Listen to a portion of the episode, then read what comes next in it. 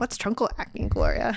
It's acne on your body. I was going to say acne on your trunk. The trunk. The trunk.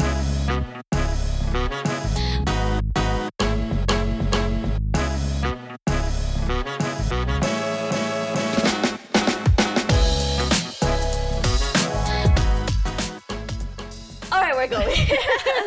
Hi, everyone. Welcome back to the Chemist Confessions Podcast, a human conversations on all things skincare science. I'm Gloria. I'm Victoria. And today is all about acne. Woo, we're getting into the meat. Yeah, uh, the meat is a dense one, so we'll dive right in. But before we get to the meat, we'll share a few nice words, and I have a quick disclaimer to make. For people listening to this, watching this po- uh, podcast on YouTube, you might notice that I'm very shiny today. Looking extra dewy today, Gloria. What are you doing? um, mm, so you will see a slew of sunscreen content that we are doing mm. in May. We are doing a thirty-day, thirty sunscreen challenge where we Woo-hoo. just test a bunch of sunscreen, give our feels on, on them. Uh, we'll test the wash off with our Blank Slate, just, you know, kind of to kick off the hotter seasons.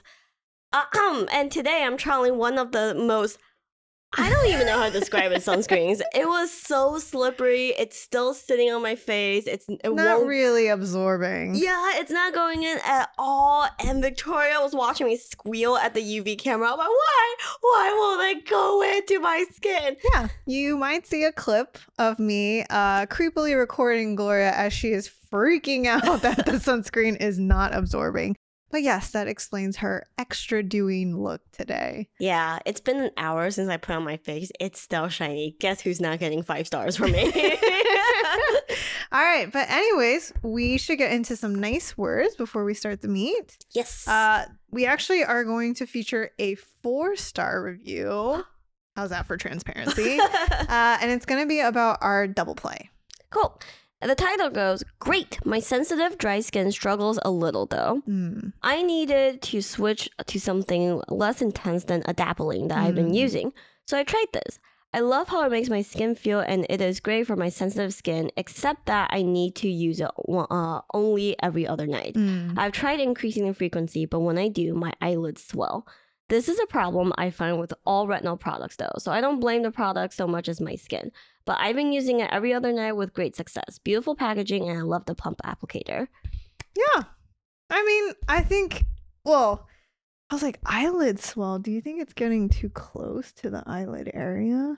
Maybe, or I kind of find that because usually when I apply, when I use double play around the eye area, I don't put it over my top eyelid, yeah. but some I do apply pretty close to around to make sure I get the whole crow's feet area. Yeah. So I'm sure like some runs over just a little For bit. Sure. If you're yeah. extra sensitive, I can see that. Yeah, no. I mean, honestly, it's still a great review. We actually have gotten questions before on whether or not yeah. it was safe to place on the eyelid, and we would say, no, don't do that. It's for under eye and crow's feet only. Mm. Um, the eyelid area is so thin. Um, so it's definitely not recommended. But otherwise, thank yeah. you for the honest review. And I would also add that I think it's great that she finds her frequency yeah. with it. You know, she uses it every other night, can ring it in. I think that's great. And it's a reminder that everyone's retinol journey is unique. You don't need to dial up to a one percent retinol every night just because someone else is. Totally. All right, moving on. This is one of our very first uh, reviews on the Experiment Kit. For those of you that don't know, we launched this about a few weeks ago. Um, this... They probably don't know because we don't talk about it very much. I mean, we're trying. But anyways, since you don't know, this is the uh, replacement of the Travel Buddy and the Box of Goodies. Um, we've been uh, working on doing a sample kit so people can get easy access to our products and really learn to mix and match and find their perfect combination.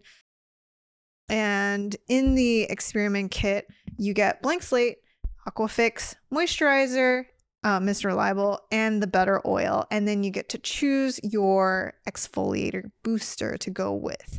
So for this one, it's she writes, great option to try out different products. I've already used all of these formulas before, so I mainly bought this to have some travel size products on hand. I like that the better oil is in a small dropper bottle. Previous iterations of this sample kit had a roller ball, roller ball dispenser for the oil, and she's absolutely right. I've loved pretty much everything I've used from this brand, so definitely pick up one of these packs if you're curious about trying these out. Yeah. Um, yes, it used to come in a roller ball. That was interesting. Had a lot of questions there. We get so many emails about like, the ball's stuck. What do I do? And we're like, oh, no. Yeah, so we moved on. Mm. And um, I did want to add that the bottles that you use that um, are in the experiment kit, um, feel free to wash those. You can actually remove the plug and then you can rinse those out. They're P P. And so I sometimes will use that to hold other samples. So that's one way to reuse the kit. But otherwise, thanks for the review. And like always, uh, we just want to say we're really proud of all our reviews. Please take a look if you're curious in our products. Um, they a lot of our users share their routine to go with it, which is really insightful. We don't pay for any of them. So we really appreciate all that do fill out reviews for us. And we definitely want to reward our podcast listeners. Mm-hmm. So if you um, are interested in trying out our line, please use the promo code C C Podcast twenty twenty-three. We have not updated it yet, so get it today. Yeah. fifteen percent off. As you can see, we haven't come up with what the new reward will be, but this code still works. So check out our line. All right. So anyways, we're going to get into the meat because it's going to be a little bit long, but today is all about acne. Gloria's gonna be mute. No, I'm just no, gonna chill no. here. Gloria's not gonna be mute because there's I'm sh- a lot going on here. I'm shiny in solidarity.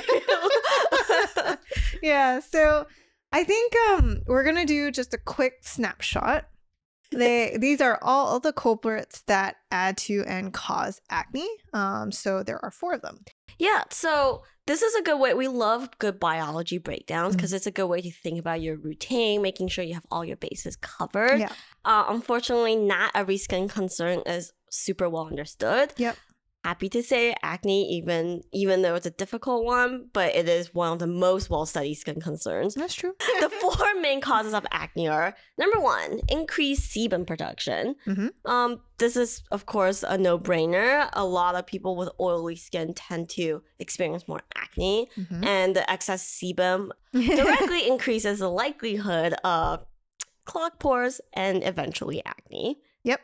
Number two is hyperkeratinization. Um, that's just a fancy word for buildup of keratinocytes. And this is what creates congestions and essentially clogs your pore. And this is very important because it creates a perfect environment for bacteria. Yep, which leads to number three, C. acnes overgrowth. Mm-hmm. C. acnes, uh, the C stands for Cutibacterium. Um, it used to be called P. acnes, but they kind of pulled away the acnes line a little bit closer and uh, renamed it to C. acnes. Well, this is what people associate the most with acne. Usually mm-hmm. you hear a lot about antimicrobial actives. Yes. And a lot of times, uh, I guess I feel like people our age, a rite of passage, is very aggressively washing your face. Yep. And you hear a lot about like there's too much bacteria.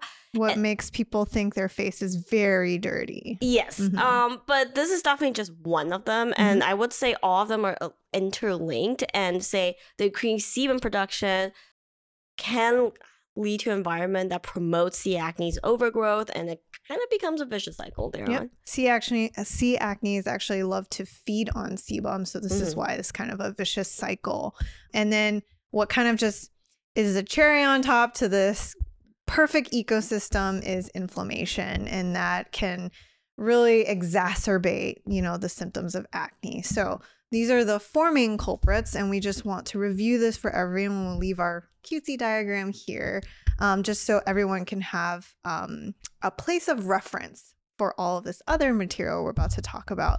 Um, but overall, we're not going to dive too much into the biology today, mm-hmm. because honestly, Gloria and I did a really good job last really time. Really painful, painstaking job. Was that the product of like a quarantine sesh we did in Asia? I think so. Yeah, it was, but it was, um, honestly, I think it's great. It's, um, we were able to review not only the biology, we actually looked into scarring as well. Um, and definitely check back to episode twenty-seven. You're wondering yeah. how the numbers, yes, the very whimsy numbers yeah.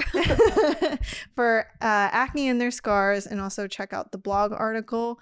Let's just say, like Gloria said, there is so much more than just killing off the cutie bacteria, which is so two thousand. So now there's definitely, it requires a holistic rep- approach. And yeah.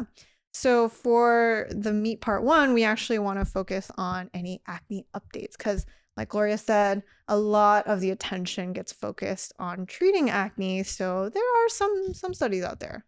Yeah. Um. The first one is microbiome. So like we talked about, C. acnes is a direct culprit to to um yeah. acne. So in terms of skin microbiome work, there's been a lot of research focused around C. acnes, what kind yeah. of environment promotes it.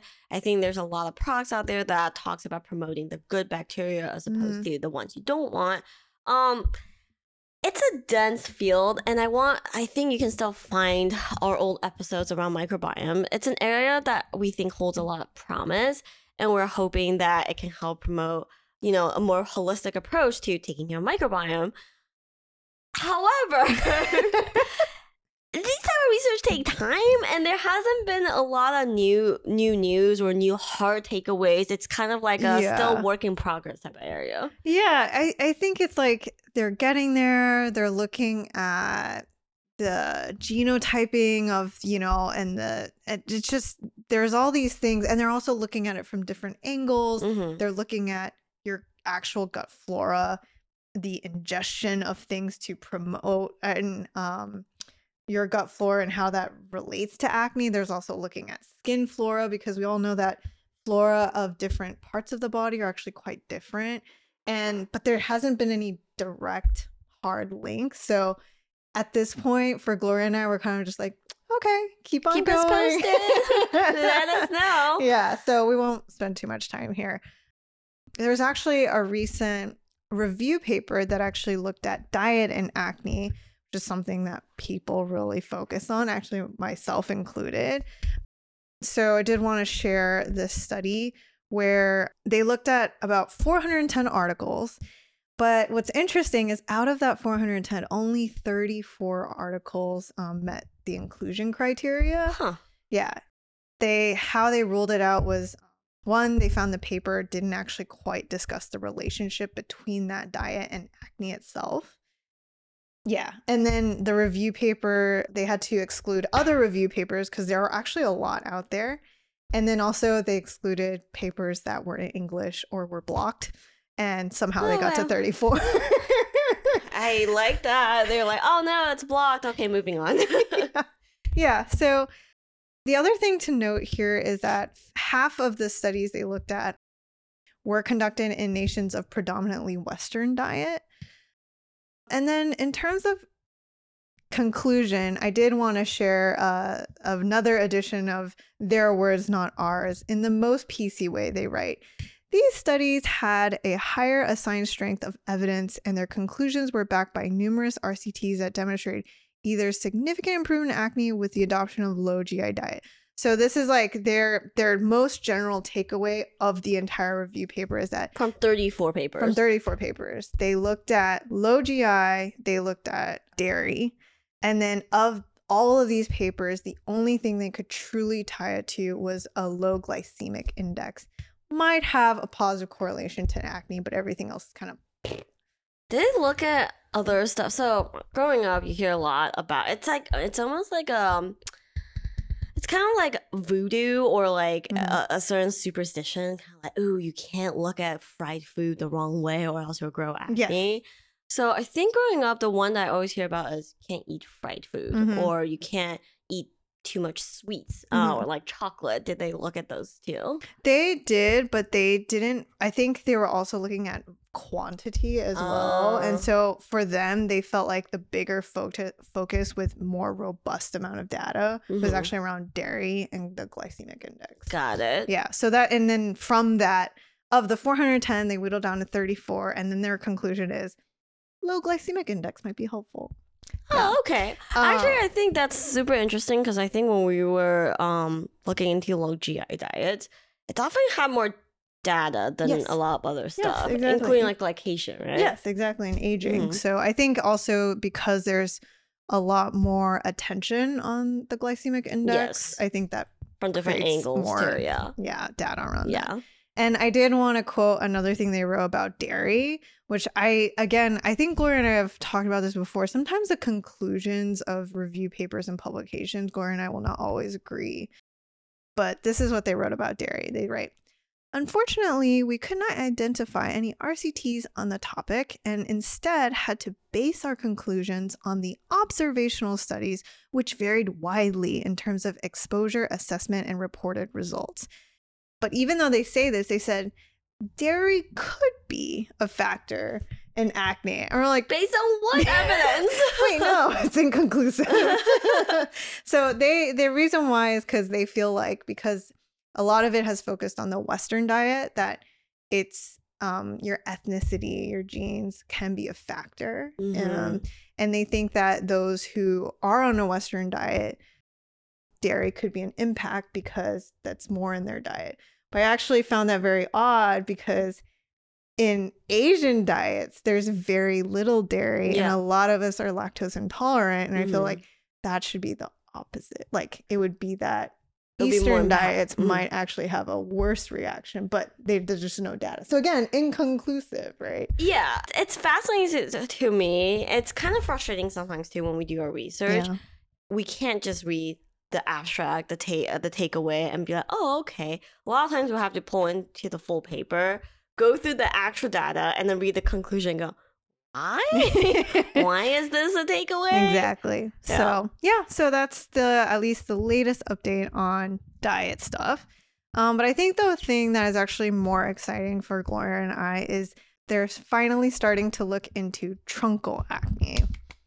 What's truncal acne, Gloria?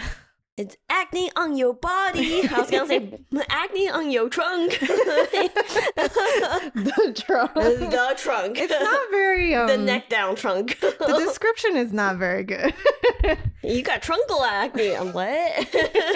Yeah, and honestly, I really like this because personally I deal with this myself. And I do feel like body acne, bacne is a much... It's definitely the forgotten child of all acne issues. But I think it can make people so self-conscious, and it also can dictate the outfits you wear. I think this is a great thing that they're finally starting to look at it and realizing there are a couple differences, because a lot of times they'll just be like, oh, whatever you acne use on your face. Acne. Yeah, whatever mm-hmm. you use on your face, you use on your body. Mm-hmm. Um, so I actually did want to share a couple stats. Um, so...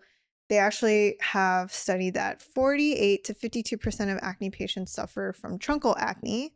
Um, and there seems to be a slight male predominance, mm-hmm. um, but it is known to occur in both adolescent and adults. And then in terms of mechanism, the most interesting thing is sebum secretion. Yeah, it says the sebum secretion is lower in the truncal area, which makes sense, mm-hmm. and doesn't play a big part in pathogenesis, which has researchers theorizing that the flora and C. acnes overgrowth is a major cause here. Again, this is great and really good, important for us to take in consideration, consider the four main areas of yeah. concern here. So remember how we just say C. acnes is not the end-all, be-all. Mm-hmm. Still true for your face, but might be a much bigger factor for your body. And I will say my, my husband gets a good amount of body acne. You definitely know when he, like, was too lazy to shower. He usually does. He's really, I should say he's really good about that. But there's a few times like he falls asleep before he wow. showers. Like, even hours. I'm talking about mm-hmm. coming back from the gym, then falling asleep. Yeah. And then waking up to shower, like, before going to bed. Even that amount of time, like, kind of factors in for mm. him. Like, if he stays dirty for longer than an hour, his body acne will flare up. Totally. And this is why um, maybe some of you are aware that when you sweat mm-hmm. or you, let's say you go to school, going, you're off to college, you're wearing a backpack and it's hot outside and you sweat. Like, it's stuff that actually could contribute. Mm-hmm. They are just starting to, again, like we said, They, this clearly is an element of microbiome tied to this, but it is something t- that they are looking at. Mm-hmm. Um, but yeah, all of that could matter. And I think what uh, I really liked in a study, they actually um, referenced a couple um, actual clinicals, and they actually looked at testing a five point three percent B P O emollient foam, and this is something that they're going to leave on every mm-hmm. night, versus an eight percent B P O wash. Mm-hmm. And they actually found that the nightly topical was significantly more effective. And I think reading that for us, it's like very clear that it's like, yeah, acne washes in the body area might actually not be very helpful at all. Yeah, I I want to say that generally speaking, wash-offs don't do as well as leave-on, yep. though acne washes are much more validated than other types of medicated washes. Or much not, more is like, yeah, air quotes. Better. Yeah, yeah, it's much better understood. I think the we bar get, is very low. Yes, we we tell people all the time. We'll have we're doing cleanser yeah. in our next episode, so we'll get into it more next episode. Yeah. But I do think there is a certain amount. Uh, I think there's a misconception out there that acne washes work just as well as topicals. Yep. This is absolutely not the case here. Yep, totally. They also um, cited another clinical that actually looked at azelaic acid mm-hmm. um, for the body. Um, this they did a twelve-week treatment of twenty percent azelaic acid, and they did find that to be helpful. And they actually, there's even another paper that did fifteen percent, and that amount also was helpful. So that's some a topical maybe that could look into. But I think the one of the really important takeaways is that they acknowledge that body acne tends to have a much slower response to treatment than face. And huh. yes. Well, that's irritating. Yeah. And I think I, I feel like I think that's totally true because, I mean, the rate at which you see an acne lesion on your face dis- disappear or mm-hmm. kind of like move on to healing phase is so quick. Mm-hmm. But on my chest and back, it is so stubborn. Yeah. Oh, how long so. would you say the acne or body acne cycle is? I think usually probably like two weeks. Wow. Yeah. Wow. Does yeah. it stay in the inflammatory inflamed stage? Stay, it stays in the inflammatory phase for much longer. Oh, so like my God. Usually inflammatory is like maybe two, three days. Then mm-hmm. you'll see like it's not red anymore. Mm-hmm. It could be inflamed for a week. Yeah. Oh, oh no. I hate oh, Vino. The sunscreen is so bad. Oh, okay. Mm-hmm. Uh, yeah. So speaking of that, we do, you know, we're we're talking about washes. Yeah. We should talk about washes for acne in general. Yes. And kind of going back to like what you were saying about like the cleanser data and whatnot. Yeah. So uh, of all the cleansers out there, like say salicylic acid cleansers have a lot more data than than anything else that comes with actives in the cleanser format. And it, especially in particularly salicylic acid, they show that, oh, it is effective in reducing acne lesions over time. Mm-hmm. But we still see it as a secondary active, uh, a secondary product format to totally. having acne because, you know, you'll see a lot of videos talking about how, oh, with Panoxyl, which is a B P O wash, you're supposed to leave it on your face a little longer before you wash it off. Then I ask, why not just use topical B P O if you have to have a timer and mask with your cleanser? Isn't the cleanser isn't the cleanser format just there for conveniency reason? So yeah, I think at least my personal take, and I, as someone who, my hot take as someone who doesn't really get acne is, I would use a salicylic acid wash to supplement the routine yes. since salicylic acid topicals I find to be a little lukewarm anyway. But that's it, right? Yeah. Like, I don't think anyone should look at a medicated acne cleanser or like an O T C acne cleanser and think this will... The cleanser will be my saving right, grace. Exactly. Yeah. I think there are people out there that that is the entry point product. Like, oh, okay, this is an acne wash. Yeah. And that's it. They won't have a topical treatment. And yeah. I think that's that kind of routine is very lacking. Totally. And I think... Usually the idea is that um, sometimes when you're onboarding, you know, your retinoids um, for acne that are... I Sorry. Sorry, I know, I'm tearing up. Yeah, so sometimes um, when you are, you know, onboarding retinoids, you definitely can encounter some stinging, some sensitivity, you know, and this is where um, if you're trying to use other cocktails of ingredients, um, a cleanser instead of an added topical can be helpful. But that's really it. It's like you you have to know that you're really almost like downgrading whatever active you're using in a in a wash off versus a leave on. So that's really it. It's it's more like it is an added slot to get mm-hmm. a, a even more diverse cocktail of acne treatments, but yeah, don't like make that the priority for sure. That's absolutely right. Yeah. All right. And then the last update we have on acne is that they are actually starting to broaden um, the skin types that they were looking at for treating acne and post-acne marks. And this is incredibly important for uh, post-acne marks in people of color. And in the realm of people of color, they are including Hispanic, Asian, Black, and Indian. And the reason why this is good for us is because Uh, post-acne marks in people of color actually can be much more stubborn. Mm-hmm. Um, and so this is really, it's not really that there's a real finding here. It's more that there is now a body of people that are now looking to diversify our understanding.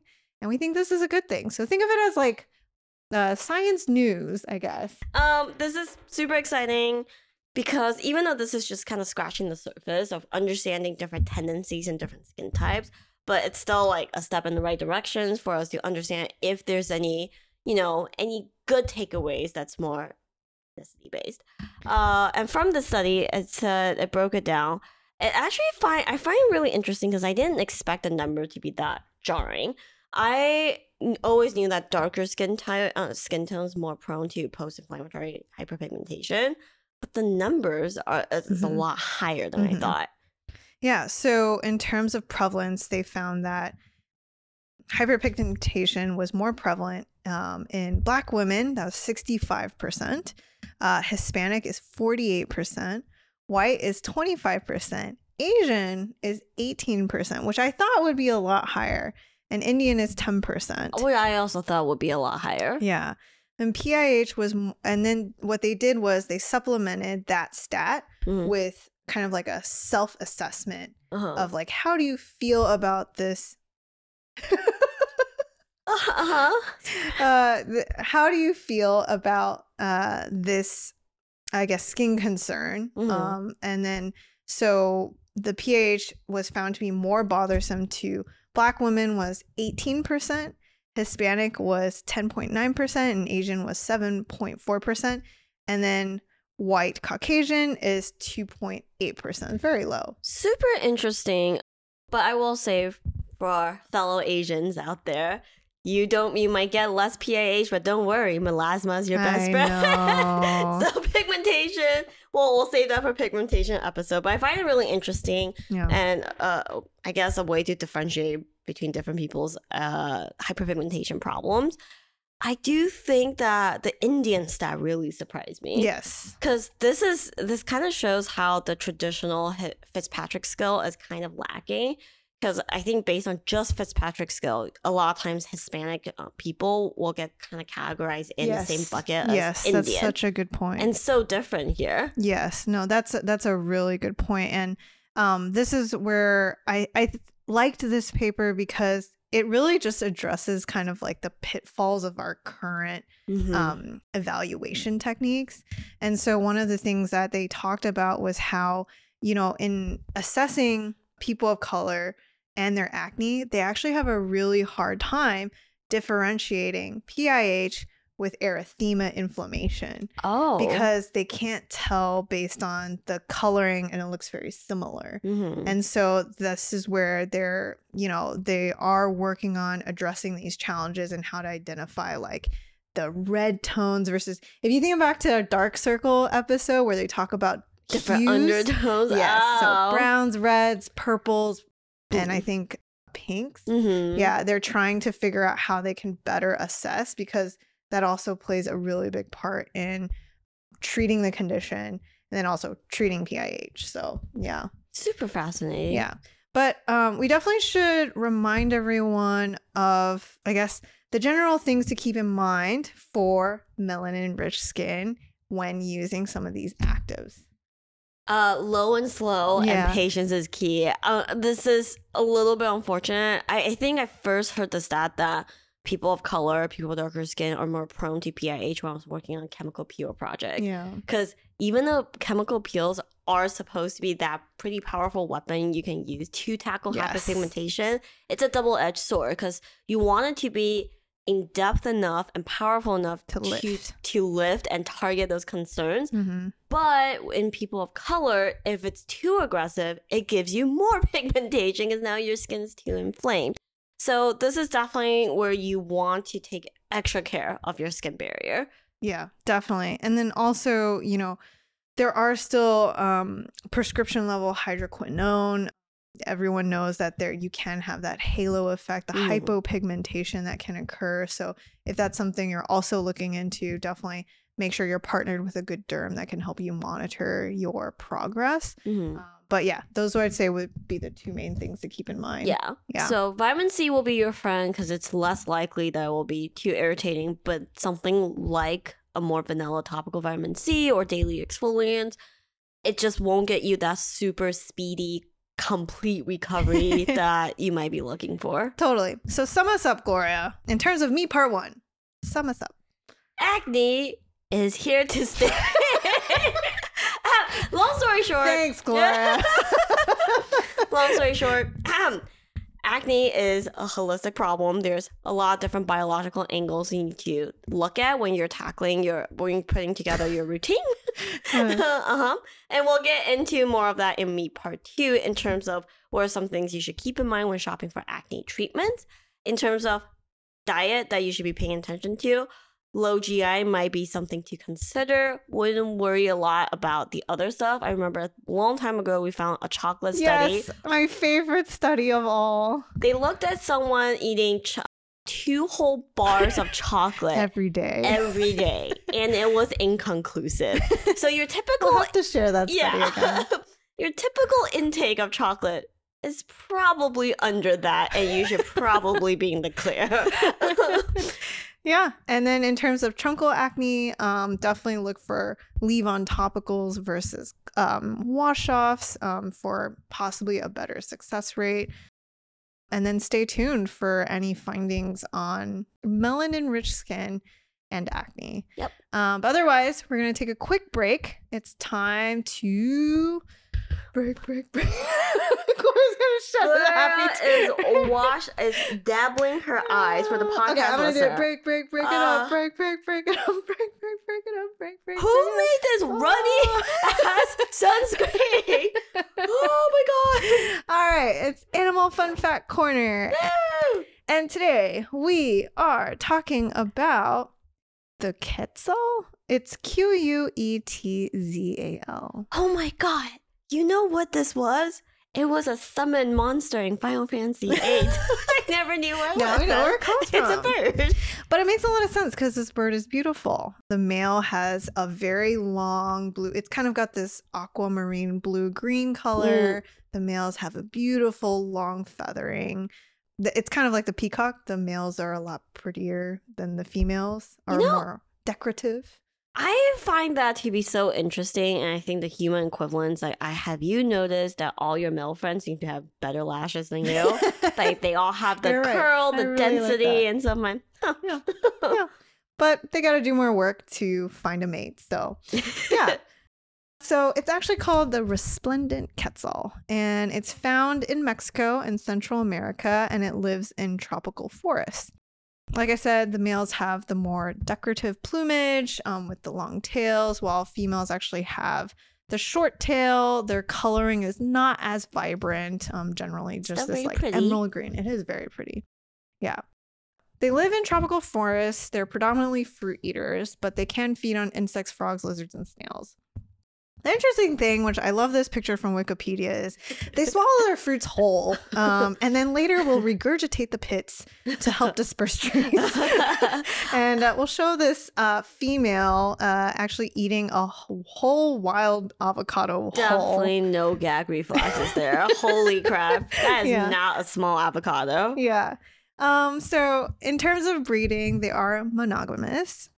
And the one thing that they are super particular about is that they must nest in trees that are in a strong stage of decomposition and decay. That is a very specific request. I don't know why, but it's in the it's in the research, and it, so basically the more dead the better.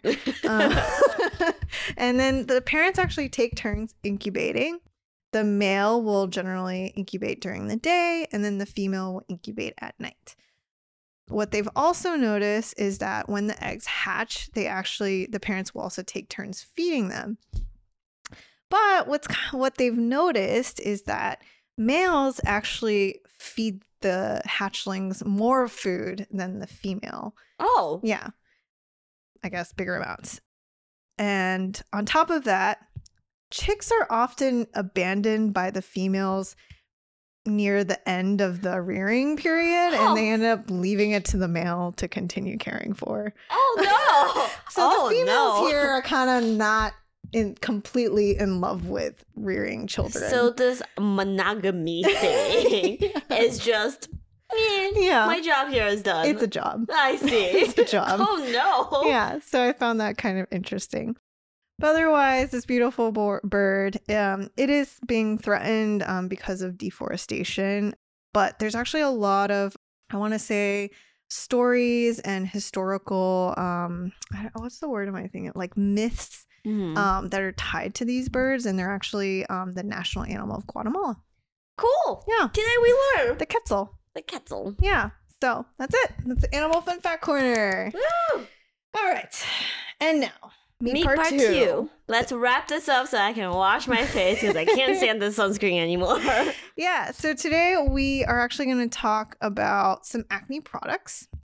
But one of the things I think Gloria and I quickly realized was no one actually helps you figure out, like, I guess, how not severe or severe your acne breakout scenario really is. That's a great question, because I think a lot of times when people come to us for acne advice, we'll give them a rundown of O T C or non-prescription products they can buy, like yeah. this and that, like what's your routine like, and we'll always follow up with, if it's severe enough, just don't forget that you should go to a derm and get your pres- prescription goods. Yeah. But rarely do people ask, well, at what point, what is a definitive bad enough to go see a derm time point? Yeah, definitely. So we thought about this, and it turns out it's one big rabbit hole. There is actually a lot of papers that even look at how to correctly clinically assess acne. And so, again, another edition of Their Words Not Ours. Um, there is a review paper that looked at these grading systems, and they write, despite the availability of more than twenty-five grading systems for acne, the lack of a single standardized system consistently used in practice and re- research reflects their inability to fulfill these oh, attributes. So clearly, even in the research and professional community, there's not really a standardized system. Mm, got it. But the good thing is the F D A somehow does actually have recommendations on this. And they actually uh, recommend looking at the I G A scale, which they call the Investigator's Global Assessment Scale. Um, they would like to pair this with an actual comedone count, or your pimple count, basically. Like a like actual quantitative, like count mm-hmm. all the lesions. Mm-hmm. Got it. It's their recommendation. Do clinics have to follow this? No. Do they? Does standardized testing Sometimes. have to do this? Not really. But it does mean, I mean, typically they actually do follow the I G A mm-hmm. scale for that guidance. And if you're wondering what the I G A scale entails, it's a grading scale of zero to four. This is where they're solely looking at a qualitative visual um, assessment of the severity that's correlated with inflammatory and non-inflammatory lesions. And okay. this is for face, too, face. Right? Got it. Okay. So it goes from zero to four, with zero being completely clear and normal. Grade one being almost clear. This is usually a non-inflammatory lesion, usually has zero inflammation. The second one will have maybe just a few inflammatory. The moderate will have uh, much more inflammatory lesions that can also have like um, kind of that pus and that deeper mm. almost cyst. Then severe is actually, um, it's kind of the worst of it. And they actually note even nodulocystic lesions. So these are deeper, mm. bigger. They are looking at surface area, the size, the redness. Um, so that's how they're looking at on that scale. And I do have a picture here to show you a visual of what that looks like. Mm-hmm. And as you can see, in terms of uh, severity of four, you're almost seeing like almost a sense of that darkening bruising that's happening, mm-hmm. just because it's involves uh, much deeper layers of the skin. Mm-hmm. Um, whereas three is really still feels like just general, like much more redness. So mm-hmm. hopefully that gives people an idea of how you can assess. Mm-hmm. And Gloria and I would say that once you start hitting the three is when it's a good time to start Maybe seeking out a derm. derm. Yeah. Yeah. Just because anything that's inflammatory usually can spring up a lot of unwanted issues and stuff. It's usually going to take much longer. So that's where we think also, a derm partner is helpful. Yeah. And also the longer an acne breakout stays in the inflammatory stage, like in the threes and fours, the more likely you're going to have, um, issues post acne, yes, in terms of scarring, yes. pigmentation potentials, it all gets worse. So totally. And then we said they want to pair with um, a pimple count. So there is, I did find one that I thought was kind of interesting, um, also graded from one to four, um, and then one being fewer than ten, mm-hmm. and then four being more than fifty. And this is actually per half face because, I mean, sometimes oh, mm-hmm. a lot of people have much more uh, breakouts. On so this will be a lot easier. Mm-hmm.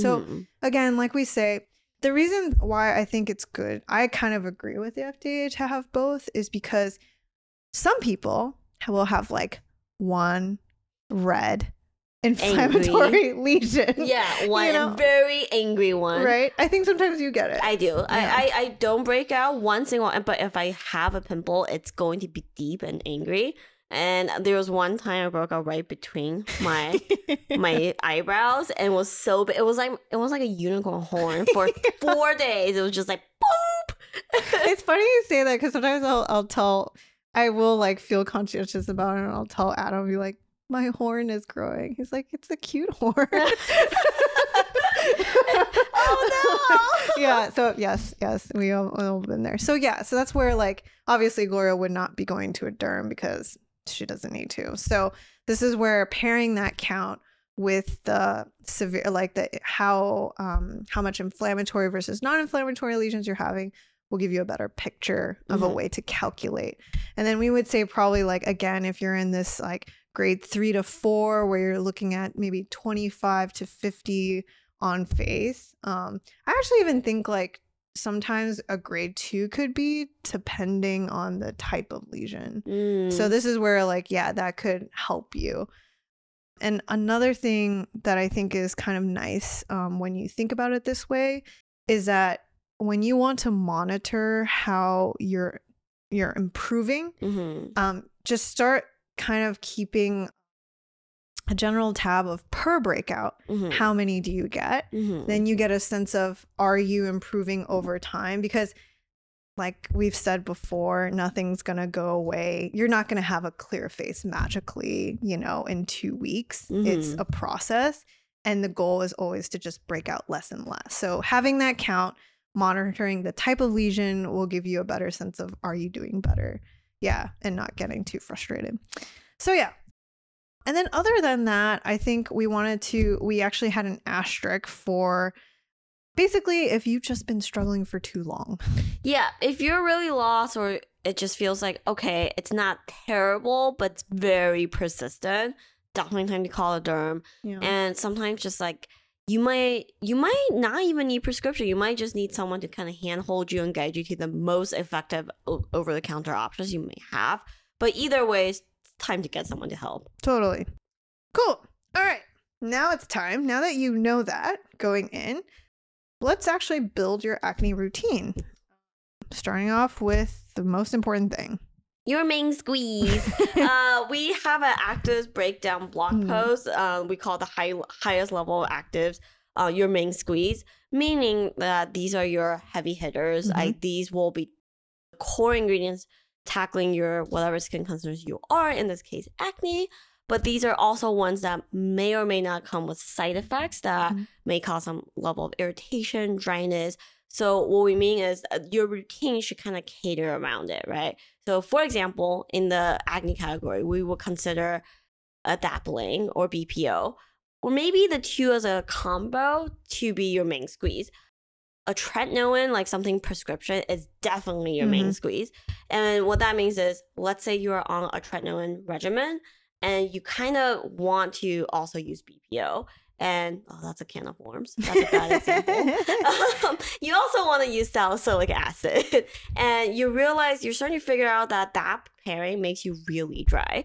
So we would say get rid of the salicylic acid and cater around making your skin happy with the tretinoin. So this is what we mean by your main squeeze. Totally. So, Gloria, how do we feel about telederms?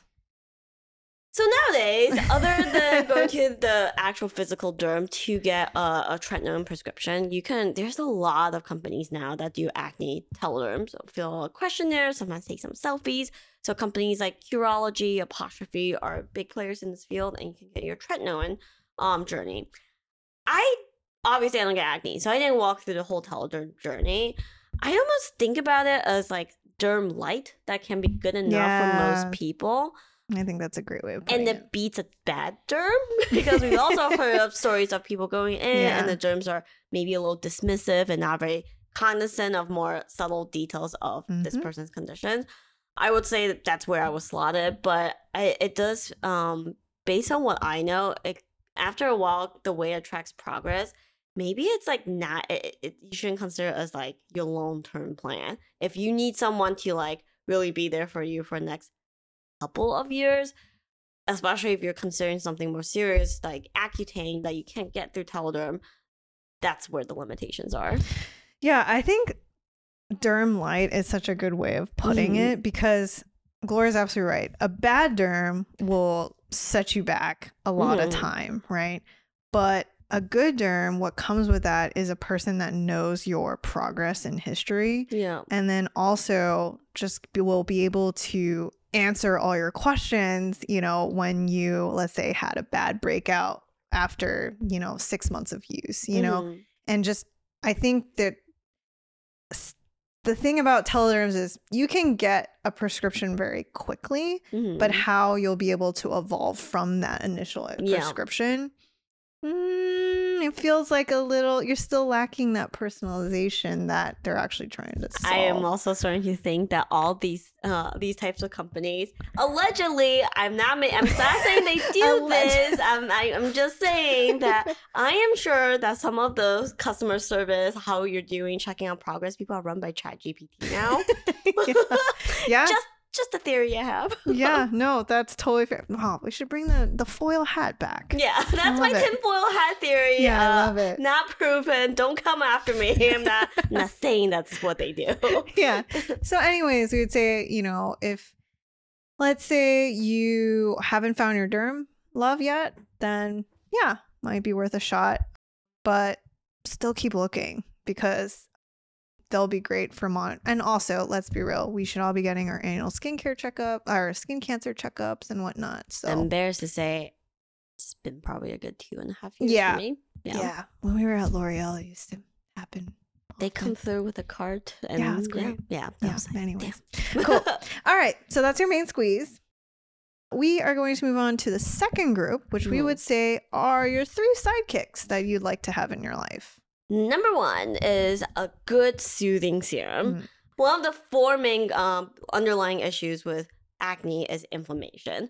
And it tends to be another one of those vicious cycles that inflammatory acne can lead to more post-acne issues like mm-hmm. pigmentation and uh, and scarring. And also inflammation can lead to even more acne, uh, more breakout as yeah. well. So this is, and uh, on top of that, a lot of acne actives can be a little irritating. Mm. The uh, the tretinoins for sure, even the salicylic acid sometimes can be a little drying. Mm-hmm. So making sure your skin barrier is taken care of while you're on uh, yes. acne routine is very important. It'll make your acne journey a lot less painful.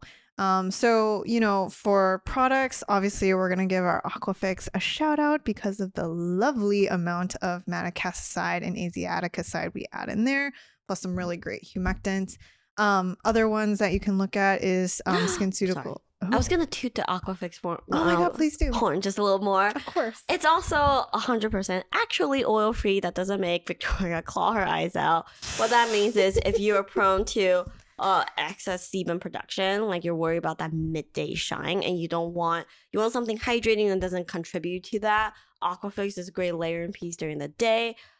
We will recommend always sunscreening, but that means you're already getting your fill of oil from your sunscreen. So that's why we suggest pairing it with something oil-free like Aquafix. Yes. Thanks, Gloria. And that concludes Aquafix Hour. Anyway, next. Yeah. Um, other ones that you can look at um, is SkinCeuticals Phytocorrective Gel. And then also if you like a mask moment, their Phytocorrective Mask. Gloria swears oh, really by. I really like that one. Um, and then others um, you can look at are even like Doctor Jart's Sika uh, Repair Serum. So that is a great category to kind of um, supplement um, your main squeeze, and especially onboarding your main squeeze. And then, of course, the second group of sidekicks is your other actives. Ooh, number one, azelaic acid. I think that one's really interesting to me because mm. it has great data on both acne and hyperpigmentation. Mm-hmm. It almost feels like it has, it almost has that reputation, right? Like, oh, have you tried azelaic acid? It's mm. super effective. Uh, we've complained about this active a few times. One of them being, it's like the anti-niacinamide. Niacinamide is like super chemist friendly. A donkey can formulate with niacinamide. You just put it in and it'll be fine. Um, maybe not a donkey. Donkeys don't even have fingers. All right, maybe raccoons can formulate with niacinamide. Um, but azelaic acid is the opposite of that. It's not soluble in anything. That's why mm. you always get it in that kind of white paste. Gritty paste. It's a, it's a suspension. And sometimes that comes with a lot of formulation challenges. Uh, and a lot of times that's why azelaic acid are in formulas that only have azelaic acid as, as an active ingredient. You can't you can't have a cocktail with it. And also, all the paper, most of the paper and the data on it is at the twenty percent level. There are very, very few products you can get on the market that has that level. You, you're going to have to rely on maybe a ten percent for the most part to use day and night. So that's why we, even though it has a lot strong data, and some people swear by it for uh, as a standalone, like saying that's good enough as a standalone acne marker, we would put this in a supplementary active uh, category. Yeah, I was also gonna say, as a chemist, not confession, but personal anecdote, I have had very little luck with azelaic oh, acid. Oh, interesting. To be fair, I have never had a twenty a prescription twenty percent azelaic acid formula, mm-hmm. but the ten percent topicals, um, we actually even recommend you could you could use it morning and night, just double right. up on the amount. But I don't know if it's also because I don't love the format and comes in. I never like suspensions, but mm. I just feel like I don't, I've never seen myself have like a lot of, I didn't see a lot of pigmentation improvement. And I also feel like it's more for pigmentation than acne, mm. but anyways. Also, Laura keeps winking you. At me, so it's very distracting. The sunscreen is crazy runny, and it's getting my eye. And okay, moving on. Classic secondary category for acne care mm. is all your chemical exfoliants. Mm. Uh, Salicylic acid is the O T C ingredient. You'll see it at zero point five to two percent in your acne topical gels. Mm. And but don't forget your other A H As. You might... uh. Even though A H As are not positioned directly for acne care, but mm-hmm. cell turnover is still a very, very important part of taking care of your acne. Definitely. So um, actually, don't forget Mandelic actually does have some nice acne data behind it, but there's nothing wrong with finding other A H As if mm-hmm. you feel like B H A doesn't work out for you. Mm-hmm. Um, so yeah. Otherwise, there is another category of active we should probably talk about. Uh, we're just going to tell the F D A to, if you are listening, to mute the next five minutes yeah, of this podcast. Turn off. Nothing to see here. There is a rising category of read between the line actives that yes. you might find every now and then. Yeah, I think the research in this category is generally interesting. Mm-hmm. Um, a lot of times they'll cite, oh, blah, blah, blah is lacking, like tretinoin is lacking because it's irritating, prescription only, salicylic acid works, eh, okay, you know.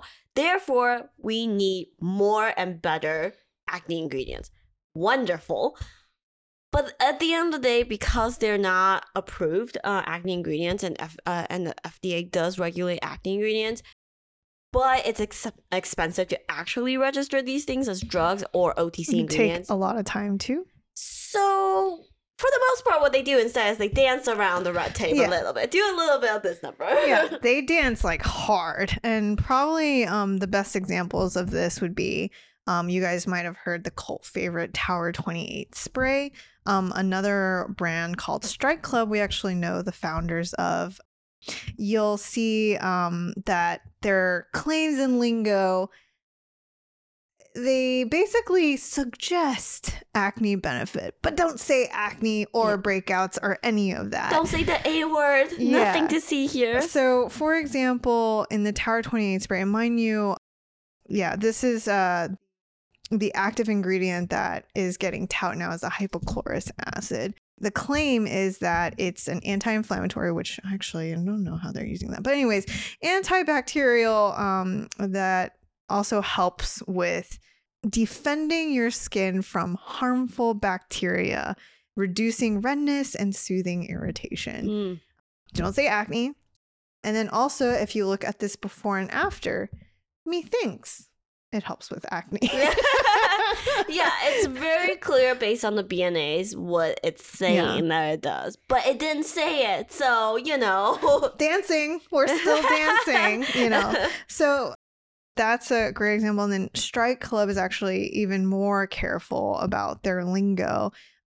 Their um, active they use is sodium hypochlorite. So it's mm-hmm. another like chlor- oxidized chlorine. Um, and... Their Calm Down moisturizer, the way to describe it is a gentle moisturizer that also keeps skin looking clear. Ooh, I love it. I love the whole like nothing, like just, yeah, just, just clear, clear and happy. Clear, what's the word? Clarifying. Mm-hmm. That's what they like to use. So, you know, um, I'd say these two are like good examples of like reading between the lines. So trying not to make hard acne claims, but could be beneficial. So this is where it's I we, we think it's going to be like a new arena of stuff to look at. Yeah, I personally think they I I would try them. Yeah. Um there's nothing yeah, and if you're on a regimen, they're positioned to be more gentle than say a tread. So they should layer well with yeah. your main squeeze, and yeah, it doesn't hurt to try. Yeah. Then there's actually a new category of just don't care. they, they really don't care. Um, so phage technology is something that's really interesting at looking at basically trying to balance out our flora of mm-hmm. our skin. This is more in the microbiome realm. And there are two brands that are looking at this. It's Phyla and Ellis Day Skincare. You don't really have to read the between the lines here. It's straight up like acne fighting phage serum. Mm-hmm. Um, this technology is very new. They are actually looking into it, and they know that they are actually looking at um, the diversity of flora of the flora through D N A sequencing. So um, this technology is, for us is actually very interesting. But I just kind of like how it's just straight up like to treat acne. Just like, hey, this is acne. Bite us, F D A. yeah. Anyways, F D A not listening still, right? So anyways, but this is, we think this is kind of a cool category to look at. Yeah. For. And for those of you who like just to jog everyone's high school biology memories, a phage is basically a bacteriophage. It's a virus that eats, that destroys bacteria. And if you can target The idea is if you can target your unwanted bacteria, such as C. acnes, you can achieve a much better balance. I think it sounds very interesting in theory and definitely a lot of promise in that category. But again, just straight up ignoring the red tapes on claims. Very ballsy. Yeah. And also just want to say that the phage technology they use in the formula is not actually live culture. Mm-hmm. Um, they use the vesicle as kind of a carrier, um, and they use kind of that surface coating to kind of interact with the flora, and that's how they're able to um, kind of see that improvement in diversity. So just so uh, people are like, oh, yeah, oh, it's not real. We're not putting not live, live organisms on yeah. your face to eat your C. acnes, because what could go wrong? yeah. So anyways, that's the sidekicks. Um, and of course, the third, we obviously have to say, sunscreen still is a big um, part of the acne routine, and especially in preventing those post-acne marks, hyperpigmentation, and scarring. Um, yeah, Gloria, any tips there? Don't use something really runny and won't go into your eyes. It is not worth it. But other than that, texture is king. Yes. Whatever you like to use, want to reapply is the way to go. Refer back to the past two episodes. Yes. We did quite a bit of tests on sunscreens, how much to apply, and what to look for in general. Yep. And also, if you really struggle, there's nothing wrong with an S P F thirty. Mm-hmm. All right. Finally, so the last thing to end on um, before we wrap this episode, it's also, you guys might have a question of, okay, I kind of know how to treat acne, maybe. What about post-acne care? And what about all of these post-acne marks that I have now? I think Gloria asked a great question about this last time, is when does that start? And how does your routine change? Um, well... The good news is you might not actually have to do very much. There are a couple clinicals that looked at um, long-term use of adapalene and B P O, this combination for acne scar prevention.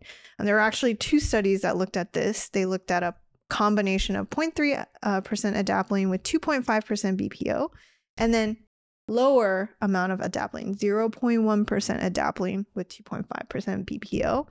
And they used it for six months. Oh, that's a pretty decent duration. Totally. And um, good size too. The zero point three percent adapalene um, test subject size was about sixty-seven subjects. And they did find that what they did was they had the subjects start using this. With, and they were, these subjects are screened for having acne and post-acne scarring. Mm-hmm. And they wanted to see compared to the placebo candidates, like how um, their post-acne scarring looked after six months. And they did find that it did prevent future scarring and also treated existing acne. So it's kind of a good sign, basically saying that if you stay the course, um, especially in this scenario, obviously for adapalene B P O, but you stay the course and are consistent with your treatments in treating acne, it can actually help with future scarring. So you said both com- uh, concentrations of adapalene worked? Yes. zero point one saw si- the similar effect, obviously not the same to the same extent, but mm-hmm. also improvement as well. That's um, really that's super interesting study. Definitely stay the course. And especially when you see your acne lesions start to die mm. down, it is not time to stop the routine yet. Yeah. Just carry on for yeah. a little longer. Yeah, definitely. But otherwise, um, that's it. That's the end of the meets. All right, we'll see you next time. You can find us at, I was about to end that. I was about to end too fast. Um, uh, you can find us at our website on chemist confessions dot com. You'll write to us at info at chemist confessions dot com. Or you can D M us on, on our Instagram at chemist dot confessions or comment directly on this video, and we will see you next time on the cleanser episode. Woohoo! Otherwise, thank you guys. Bye. Bye.